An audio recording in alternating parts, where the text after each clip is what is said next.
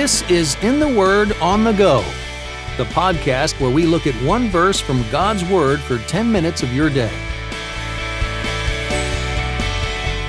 Welcome to In the Word on the Go. I'm Champ Thornton, your host. Whether you're listening by yourself or with a family, this podcast is here for you to spend 10 more minutes in God's Word while you go about your day. In each episode, I get to interview one person about a favorite verse from the Bible. And today I am so excited to welcome my friend Gabe DeGarmo. Gabe is the founding and lead pastor of King's Community Church in New Braunfels, Texas. Before this, Gabe served in pastoral ministry since 2009, and he received his Master of Arts in Cross Cultural Ministry from Dallas Theological Seminary. Gabe is married to Monica, and they have three children. During his free time, Gabe enjoys his family and spending time with people around their dinner table. His heart is to equip the Church of Jesus Christ, helping them to follow Jesus by stepping into the gap that is in front of them.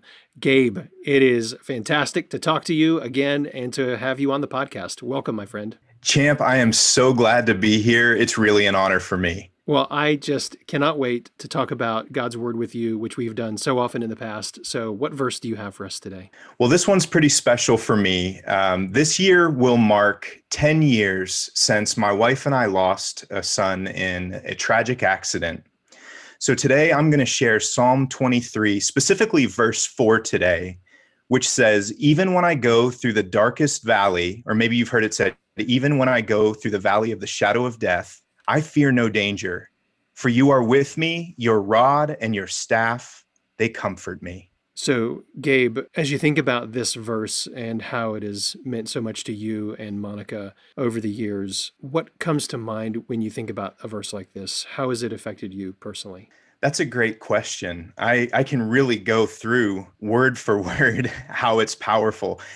It says, even when I go through the darkest valley, champ, it doesn't say, if or if I have to go through the darkest valley, it says when, which is a reminder that in this life, in the midst of a broken world, we're going to go through dark valleys. Hmm. And then the next line says, I fear no danger. It doesn't say there will be no danger. It hmm. says, I fear no danger, which means dangers may come just like those dark valleys. Mm-hmm. But then it turns quickly to, I fear no danger, for you are with me and this is King David talking about God, who is his shepherd, his king. He doesn't fear the dark valley, he doesn't fear danger because God is with him.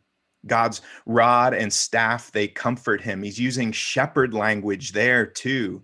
The rod and the staff were tools and weapons that shepherds used to to count, to comfort, to correct, and to protect. And I, I, really take comfort in that myself uh, they would use the rod and the staff to count sheep.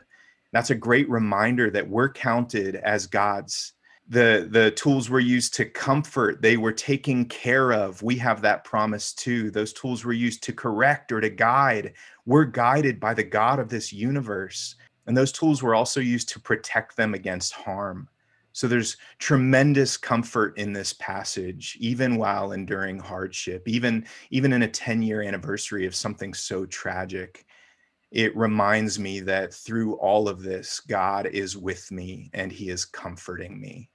Yeah, this passage says that the Lord is with you. He walks through those valleys with you. It was a privilege 10 years ago to walk with you from a distance and to see how the Lord was walking with you, not at a distance. How has the Lord shown himself close and strong and compassionate to you in those times?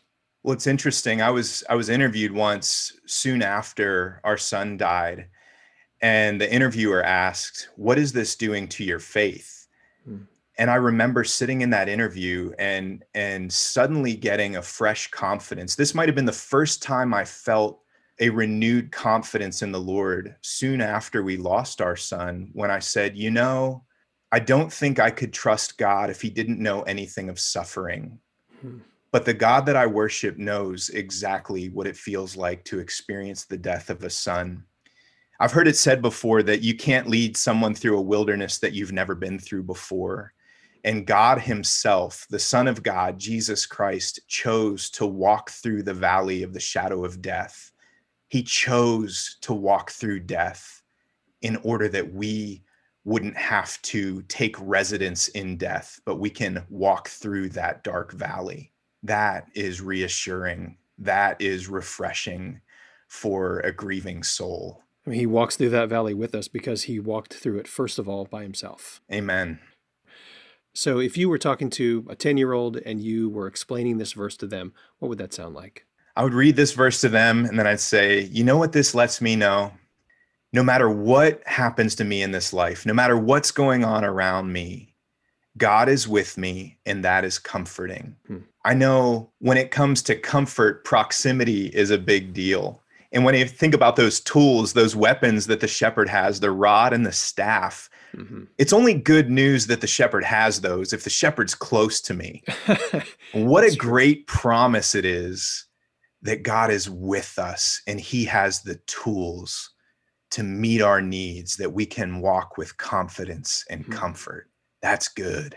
Yeah, that is good. The Lord is near he's not at some distant hilltop and we're going through a hard time and if only he were close he is close all over the bible champ the the promise that god is with us god is with us god is with us and then we get jesus god with us and one of the last things he said uh, before he he ascended into heaven and sent the spirit to be with us is jesus himself said I will be with you always to the end of the age. God is with us. And that is the news that is comforting.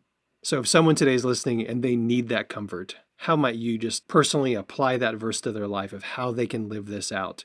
They're going to turn the podcast off in a minute. What next steps might they take?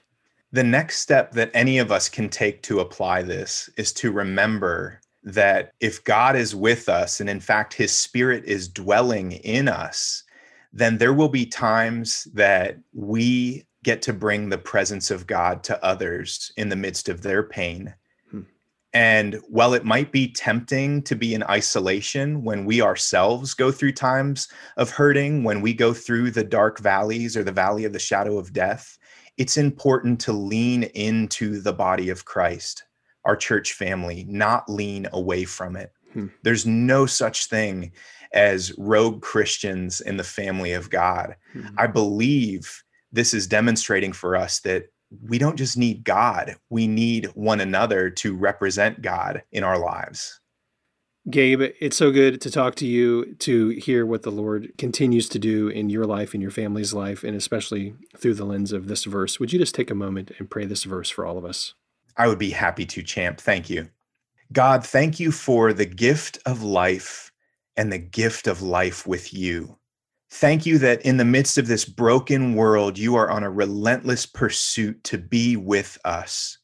God, we recognize that even though we go through dark valleys, even when we go through the valley of the shadow of death, we do not have to fear danger because you are with us. Lord, would you help us to believe that? Would you help us to recall that? Would you help us to experience your presence with us? And Lord, when we see others in need, would you give us the courage to walk over to them and be present with them uh, because you have demonstrated for us uh, witness. I pray that for all of us that we could have the courage to be with others in their distress as well.